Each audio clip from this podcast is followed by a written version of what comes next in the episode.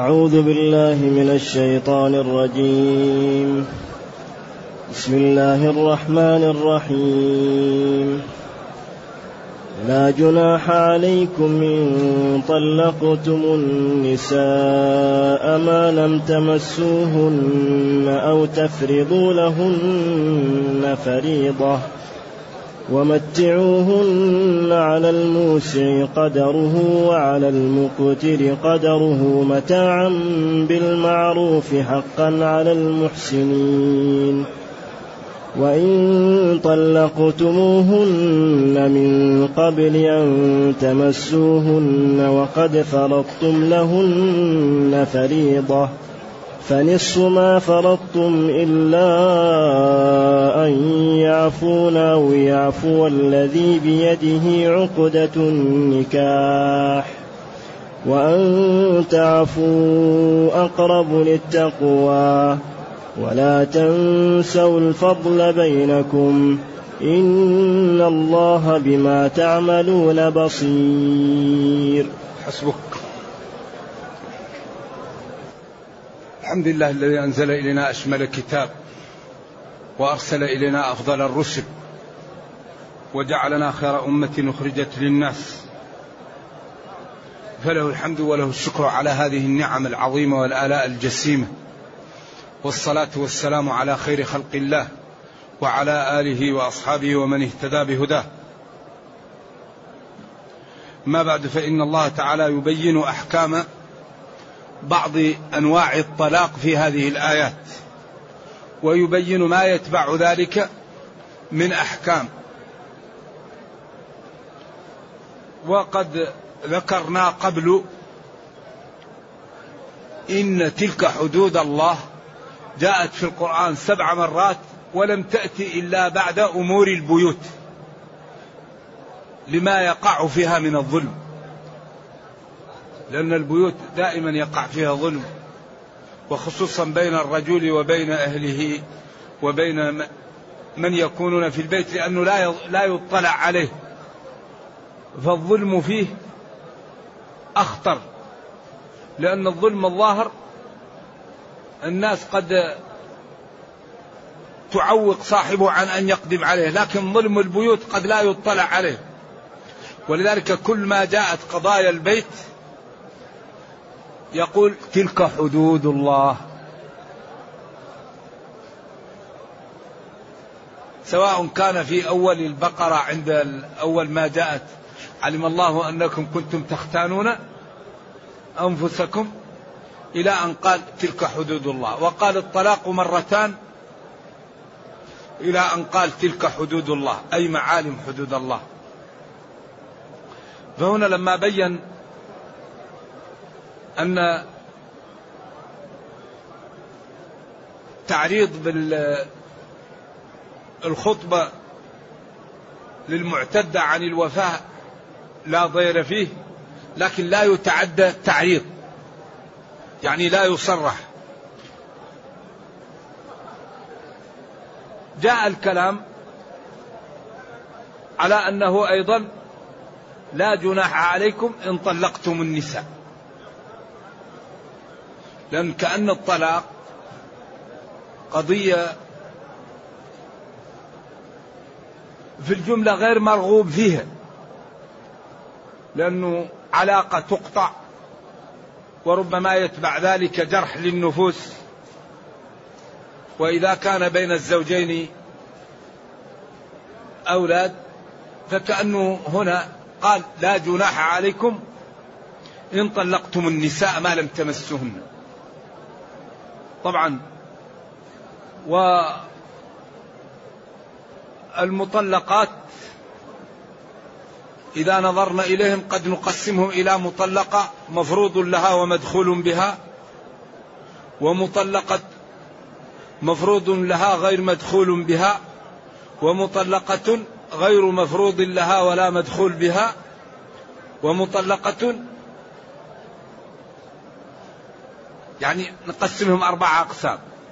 فرض لها ولم يدخل بها. فرض لها ودخل بها. لم يفرض لها ودخل بها دخل بها ولم يفرض لها. وكل لها أحكام. وهنا في الآيات بين حكمين والأحكام الأخرى مبينة في آيات أخرى. إذا لا جناح لا حرج. والجناح كأنه الإثم. يعني عليك جناح في هذا كأن عليك إثم أو حرج. عليكم أيها الأزواج. إن طلقتم النساء أي فارقتم النساء. الأزواج. ما لم تمسوهن. أو تماسوهن. كلهم قراءة سبعية وصحيحة. وقراءة تمسهن دالة على تماسهن أو تفرضوا لهن فريضة. إذا لا إثم على الزوج إذا أراد أن يطلق زوجه قبل أن يدخل بها وقبل أن يفرض لها المهر. ما عليه إثم في ذلك. وهذا الطلاق هو دائما ارتكاب خف الضررين لأن الزوج قد يتزوج المرأة فإذا رآها يجد أنه لا يصلح لها ولا تصلح له. فبدل من أن يقع شقاق ويقع أمور من البداية. إذا لا جناح عليكم. ما لم تمسهن أو تماسهن يعني تجامعهن والعلماء جعلوا الخلوة مثل الجماع. إذا دخل الرجل على زوجه وأرخوا الستور أو قفلوا الباب يجب لها المهر ويتجب عليها العدة. خلاص. لأنه في الغالب أن يقع بينهم بعض الشيء. فلذلك هذا أعطي حكم الجماع. إذا خلا بالمرأة. على خلاف بين العلماء. أو تفرضوا لهن فريضة أي ما لم تجامعوهن ولم تفرضوا للزوجة المهر. لأنه لا يجوز الزواج إلا بالمهر. قال له التمس التمس ولو خاتما من حديد. وآتوا النساء صدقاتهن نحلة. لابد من إعطاء المهر. أيوة. فالعلماء قالوا إذا تزوجت المرأة ولم يحد لها مهر لها مهر نسائها. إيش معنى هذا؟ لأن لا, لا يخلو من أن تكون قبيلية أو تكون من بنات المدن. إذا كانت من بنات المدن مهرها مهر الحي. وإذا كانت من القبيلة مهرها مهر بنات عمها. إذا إذا تزوجت المرأة ولم يفرض لها لها مهر نسائها. نعم. طبعا إذا دخل بها. هنا إذا إذا طلقت ولم يدخل بها. هذه قال ومتعوهن الجمهور قالوا بس. هذه المتعة هنا واجبة. وبعضهم قال متعوهن واعطوها إيش؟ نصف مهر نسائها. وهذا اختيار بعض المحققين. لكن الجمهور قالوا لا إن طلقها. قبل أن يمس وقبل أن يفرض لها تمتع. لكن قال وللمطلقات متاع. وللمطلقات متاع. للمطلقات كل المطلقات. وهنا قال متعوهن. وهذا تأكيد على المتعة. أن هذه التي طلقت ولم تمس أنها لا يلزم فيها متعة. إذا هي تمتع ويعطى لها نصف مهر نسائها. قياسا على إيش؟ وإن طلقتموهن من قبل أن تمسوهن وقد فرضتم كما سيأتي. إذا هذه أقوال للعلماء. وكما ذكرنا لطالب العلم أن ينظر في هذه الأقوال ويختار ما يحلو له ويرفق بالمخالف. إلا إذا وجد في جانب نصا يقطع الخلاف. لأن متى نقطع الخلاف؟ إذا وجدنا في جهة نص. صريح. وفي هذه الجهة ما وجدنا نص صريح. عموم أو قياس أو إطلاق أما النص الصريح هذا يقطع الخلاف. إذا لا إثم عليكم ولا حرج في تطليقكم لنسائكم قبل أن تجامعوهن وقبل أن تفرضوا لهن مهرا. ومتعوهن. الجمهور قالوا هذا النوع من المتعة واجب.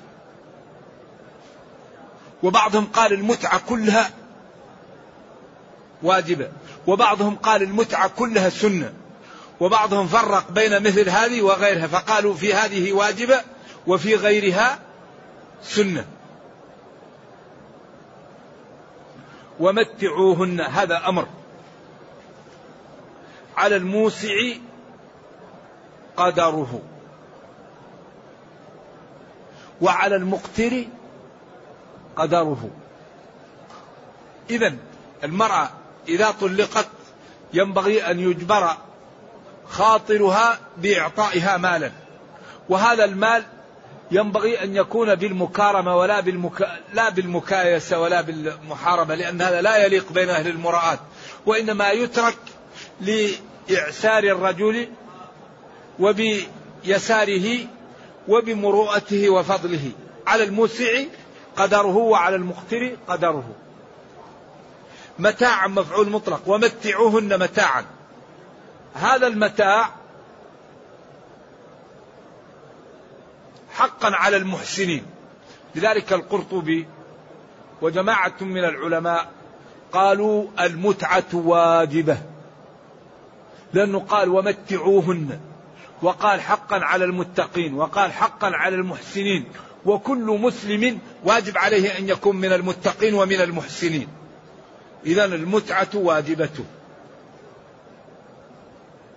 لكن مقدارها متروك لليسر والعسر وللمروءة وللأمور. لكن هي في الجملة واجبة.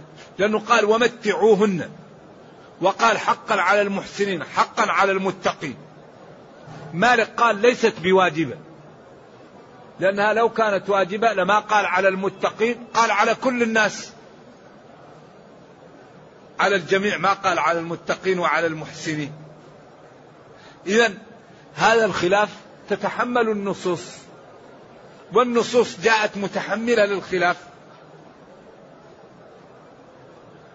وهذا الحقيقة سبحان الله من سماحة هذا الدين ويسره لأن المرأة إذا طلقت انجرح خاطرها فهذا المال يجبر خاطرها ويزيل نوع من النفرة. لذلك ينبغي للرجل إذا طلق زوجه أن يعطيها مالا. قالوا أعلاه منزل مثلا. يعطيها بيت أو عمارة أو سيارة أو حديقة. أو استراحة يعطيها شيء له قيمة. وإذا كان غير معسر يعطيها نصف المهر. يعني يمتعها بنصف المهر. وأدنى التمتيع كسوة كاملة. كسوة تختلف طبعا. أدنى التمتيع أن يعطيها كسوة. والله بين قال على الموسع قدره وعلى المقتر قدره متاعا بالمعروف أي بما تعارف عليه الناس وبما اصطلح عليه فلا يكون فيه إجحاف ولا يكون فيه أيضا آه، نغص منها وهذه الأمور تبنى على إيش؟ على الفضل. لذلك من الخطأ رفع المهور وإغلاؤها لأن هذا أولا يسبب العنوسة ويسبب عزوف كثير من الرجال أن يتزوج بل يضطر البعض ليأخذ إذن ويروح ويأتي بزوجات من, أيوة من غير البلد نوارا لإيش؟ لرفع المهر. فلذلك أبركهن أيسرهن مهر. فلا ينبغي للعقلاء أن يرفعوا المهور وينبغي أن يكون فيه نوع من التسامح وعدم الزيادة في المهر وعدم الزيادة في الدعوات وليمة العرس التي تفعل قبل الدخول ويكلف فيها تكليف كبير السنة أن يكون بعد الدخول. فينبغي أن نتعارف أن لا نجعل الوليمة إلا بعد الدخول. وينبغي أيضا أن يكون فيها نوع من التآلف ما المانع من أن الإنسان الذي يريد أن يعمل به دعوة يذهب ويتصدق به على بعض مؤسسات الأيتام. طيب إذا كان لا يريد أن يتصدق بها على مؤسسة يشتري به ذهب ويعطيه للزوجة. يمكن يشتري لها نصف كيلو ذهبا. وبعدين يكون في الدعوات الإنسان يدعو أقاربها وأقاربه وبعض الأصدقاء اثنين ثلاثة والناس الحمد لله ليست في حاجة. فهذه الولائم الكبيرة الحقيقة التي تعمل وكثير من الأكل يرمى ينبغي أن يكون في عمل جاد بين الفضلاء لأن هذه إذا الفضلاء والشرفاء وأهل الأعيان إذا عملوا خفيف الآخرون يتبعونهم. أيوة. فإذا أخذ الناس أهل الفضل وعملوا الأمور بخفة غيرهم يتبعهم ولكن المشكلة كل واحد يقول لك هذه مشكلة أنا ما أخاف أني أوصمش بالبخل فكل واحد يخاف على عرضه. فإذا لم يعمل يخاف. ولذلك هو فعلا الإنسان يخاف على عرضه. لكن إذا عرف الإنسان وعرف أنه ليس بخيلا وليس دنيئا لا مانع من يأخذ هذا المال ويتصدق به يقول أنا كنت أريد أن نعمل دعوة عامة ولكن هذا المال الذي أريد للدعوة أنا أعطيه لمؤسسة الأيتام وأعطيه لمشروع الخير كذا. أو هذا المال أشتري به هدايا للزوجة خذي هذه المال. أو أعطيه لأهل الزوجة إذا كانوا فقراء. أو نقسمه على فقراء الأسرتين. إذا كانت الأسر في فيها بعض البيوت فقراء نعطيهم هذا المال نساعدهم عليه. إذا ينبغي أن يكون عندنا عمل جاد للرفع من مستوانا. ما تكون العادات تزيد تزيد في جوانب سلبية وتكون سبب في تقويض كثير من الشباب يريدون الزواج ولا يستطيعون أن يتزوجوا. نتيجة لغلاء المهر ولصعوبة؟ التجهيز. وبعض النساء أيضا يبقين عوانس بدون أزواج والمرأة مش إذا لم تتزوج تضيع ما هي مثل الرجل الرجل مستعد للزواج لكن المرأة إذا تعدت سن الزواج مسكينة لا يرغب فيها الخطاب فتضيع وتبقى بدون أولاد. وبدون زوج. أما الذين من الأولياء يمنعون مولياتهم من الزواج نظرا لرواتبهن فهذا أمر خطير خطير خطير ويخاف عليه. الولي الذي إذا تزوجت بنت منعها من وعظ لها ليأخذ راتبها هذا أمر في غاية الخطورة. لا يجوز لا يجوز شرعا ولا عرفا وعليه الوعيد لأنه هذا عمل أمر لا يجوز. لأن المرأة بدون زوج تضيع. مسكينة مسكينة امرأة لا زوج لها. مسكين مسكين رجل لا زوج له. إذا لا بد أن يكون في عمل جاد للتخفيف من هذا الأمر ولمحاولة أن لا يبقى بيننا عزاب. أيم الشاب إذا بلغ يزوج والشابة إذا بلغت تتزوج. والله قال إن يكونوا فقراء يغنيهم الله من فضله. قال العلماء أكبر سبب للرزق هو الزواج. سبب للزواج إذا يقول هنا لا إثم عليكم ولا حرج في تطليقكم لنسائكم قبل أن تجامعوهن وقبل أن تفرضوا لهن المهر. ولكن إن حصل ذلك فأعطوهن مالا متروكا للفضيلة وللعرف الجميل الذي عنده مال يعطي شيء أكثر والذي لا مال له يعطي شيئا أقل من غير إجحاف بالإثنين. ومتعوهن على الموسع قدره وعلى المقتر قدره. ذلك المتاع حقا على المحسنين. ولذلك قال بعض العلماء هذا يدل على الوجوب وقال بعض العلماء هذا يدل على الندبية. وإن طلقتموهن طلقتم الواو للأزواج هن الزوجات من قبل أن تمسوهن أي تجامعوهن وقد فرضتم لهن فريضة. فرضتم لهن المهر فنصف ما فرضتم. إلا أن يعفون أن حرف نصب يعفون فعل مضارع إيش؟ ما نوع هذا الفعل؟ ولذلك الشاعر ماذا يقول؟ يقول لا يؤلم الضرب ممن لا يميز للهندات يدعون والزيدون يدعون إلا أن يعفون لا يؤلم الضرب ممن لا يميز للهندات يدعون والزيدون يدعون. إلا أن يعفون هنا أن حرف نصب ويعفون فعل مضارع مبني لاتصاله بنون الإناث والواو لام الكلمة والنون فاعل. ووزن يفعون إلا أن يعفون يفعلن. أو يعفو أو حرف عطف. يعفو فعل مضارع منصوب لدخول أن عليه. إذا الشعر يقول لا يؤلم الضرب ممن لا يميز للهندات يدعون والزيدون يدعون. الهندات يدعون يفعلن. والفعل مبني وأعربوا مضارعا عريا من نون توكيد مباشر ومن نون إناث. والزيدون يدعون أصلها يفعون. والنون علامة للرفع والواو فاعل ولام الفعل حذفت. أصلها يدعوون. ووزن الزيدون يدعون يفعون. ووزن الهندات يدعون يفعلن. والفعل هناك مبني والفعل هناك معرب.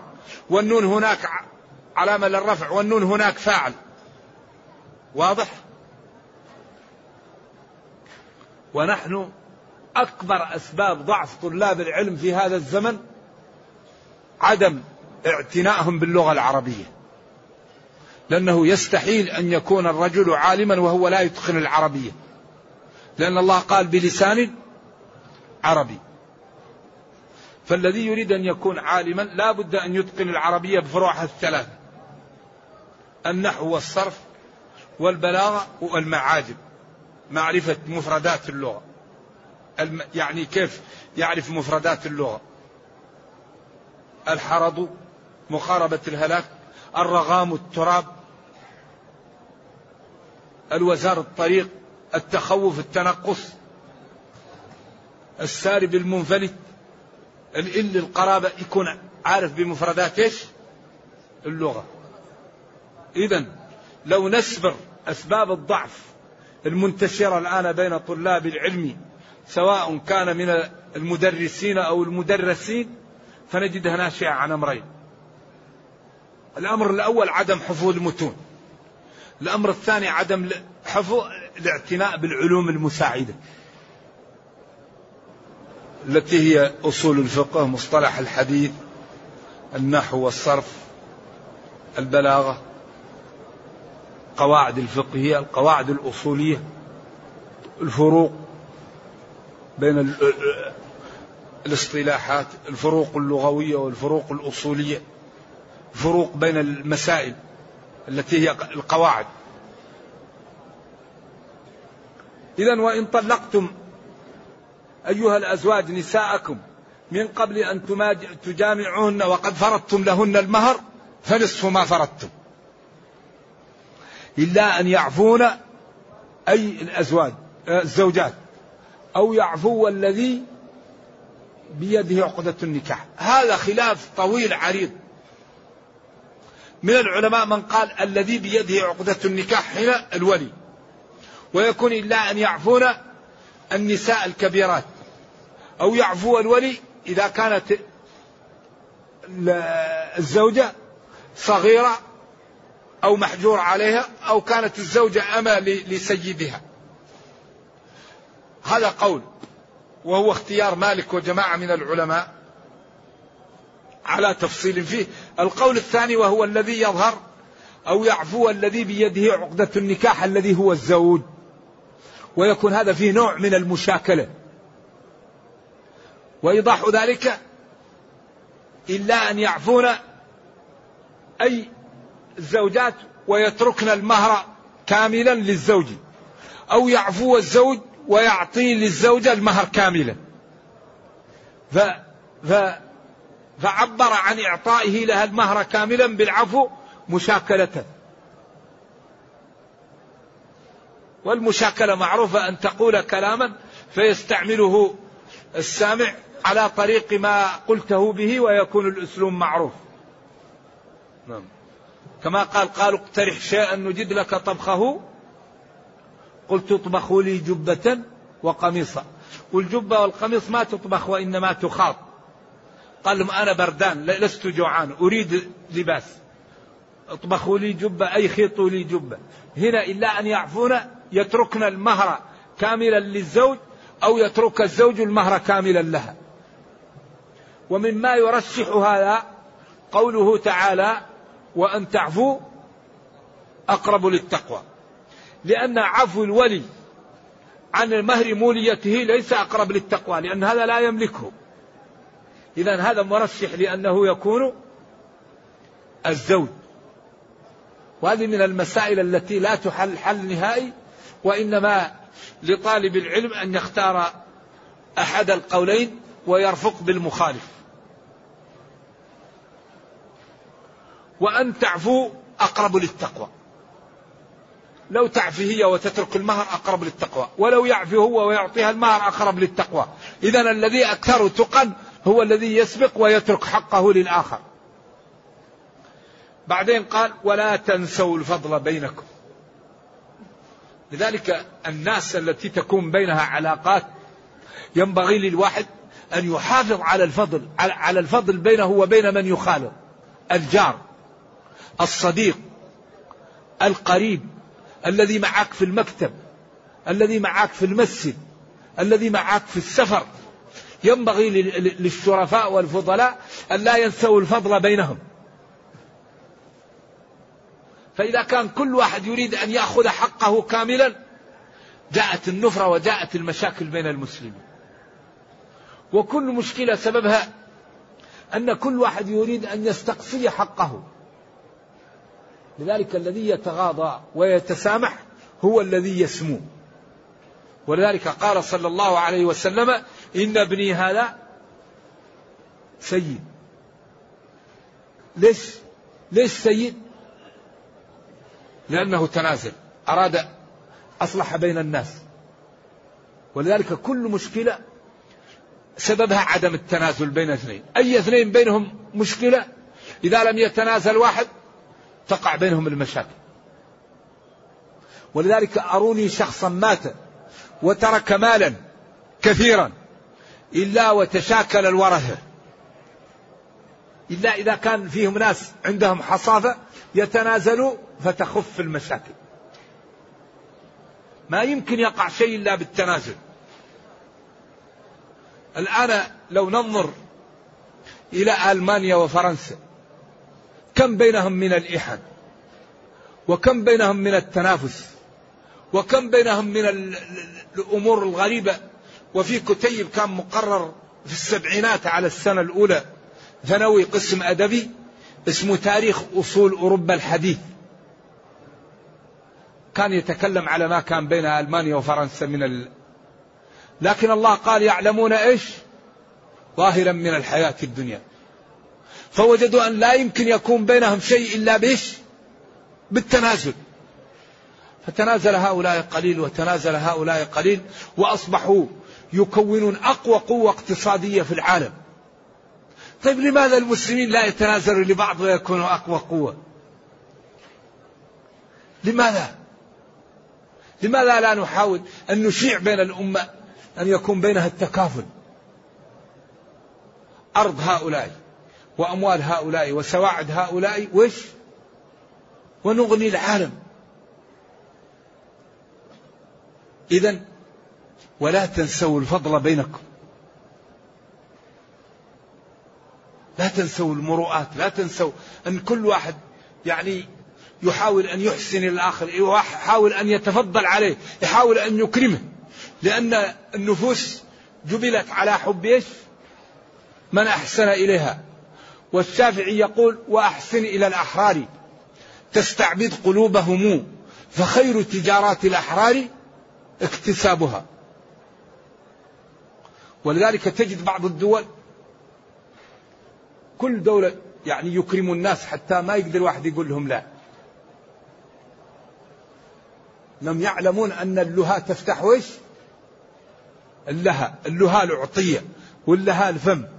فإذا أكرمت الإنسان إذا رآك يضحك يقول آه. ولذلك هذه بالقيس إدارتها كانت غريبة. أول ما قالت وإني مرسلة إليهم وقال فانظروا استشارت. عندها إدارة غريبة. فالحقيقة آه يعني آه ولا تنسوا الفضل بينكم. ينبغي الحقيقة أن لا ننسى الفضل بيننا. وبالأحق الفضل بينك وبين أولادك بينك وبين أزواجك بينك وبين جيرانك بينك وبين أقاربك بينك وبين أصدقائك بينك وبين معارفك. لا تنسى الفضل. والذي هو صعب زرع الخير أما أعاننا الله وإياكم زرع الشر ما أسهل منه. الإنسان يمكن طول حياته يزرع الخير وفي دقيقة يمسح كل شيء. الهدم الهدم أسرع من البناء. إذا أردت أن تبني بناء كم سنة تبنيه؟ وإذا أردت أن تهدمه كم دقيقة يهدم؟ فلذلك الذي يصعب هو زراعة الخير وزراعة النبل وزراعة يعني الفضائل هذا اللي صعب وهو الذي يحتاج. ولذلك من أصعب شيء هو بقاء الخير لأنك أنت قد تزرع الخير. ودوام الخير أصعب من زراعته. لأن بعض الناس إذا زرع الخير يروح يحصده بإيش؟ بالمن وبالإساءة وبالتعالي. وهذا خطير جدا. الإنسان العاقل إذا زرع خير هو يحافظ عليه ويسقيه حتى يبقى. ولذلك ماذا يقول الشاعر؟ يقول عندي حدائق ود زرع نعمتكم قد مسها عطش فليسق من غرسا إن الكريم إذا أنشأ حدائقه من المروءة أن تسقى وتنحرسا فداركها وفي أغصانها رمق فلن يعود اخبرار العود إن يبسا فالعاقل إذا زرع زرعا يتعهده. ولا يتركه ينشف والله يقول و و الآية التي فيها إيش؟ فيها النهي عن إساءة من أحسنت إليه. قول معروف ومغفرة خير من صدقة يتبعها أذى. لا تبطلوا صدقاتكم بالمن والأذى. شوف أحيانا المن أنا أعطيتك أنا أعطيتك. هذا لا يعمله أهل المرآة. والأذى بعض الناس إذا أكرم الشخص يأذيه. هذا نوع من السفة ونوع من عدم ضحالة الفكر والدناءة. لا تبطلوا صدقاتكم بالمن والأذى. اثنتان لا تذكرهما أبدا. إحسانك على الناس وإساءة الناس عليك. الفضيل لا يذكر إحسانه على الناس. ينسى أعمل الخير وانسى. وإساءة الناس عليك لا تذكرها. والله هذا الدين دين جميل الإسلام هذا. هذا الإسلام جميل. ينبغي لنا أن نظهره للناس في حياتنا. ينبغي أن نلبس الدين ونظهره للناس حتى ننقذ الكرة الأرضية.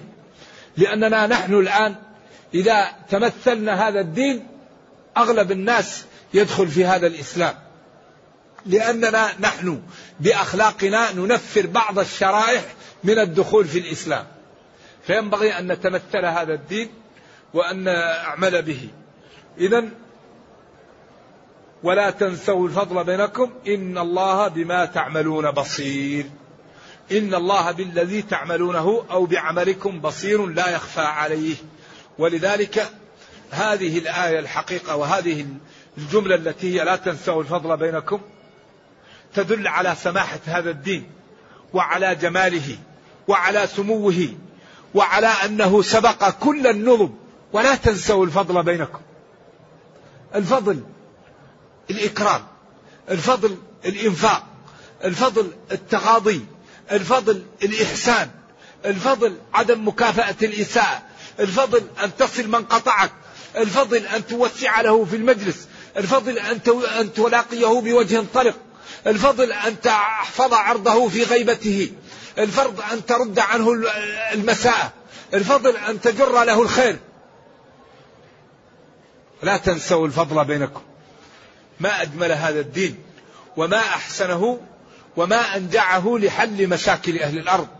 نرجو الله جل وعلا أن يرزقنا اتباع هذا الدين وأن يرزقنا العمل به وأن يرزقنا التأدب بآداب القرآن وأن يرزقنا العمل به يا حي يا كريم.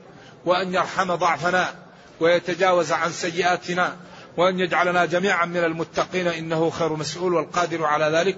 وصلى الله وسلم وبارك على نبينا محمد وعلى آله وصحبه. والسلام عليكم ورحمة الله وبركاته.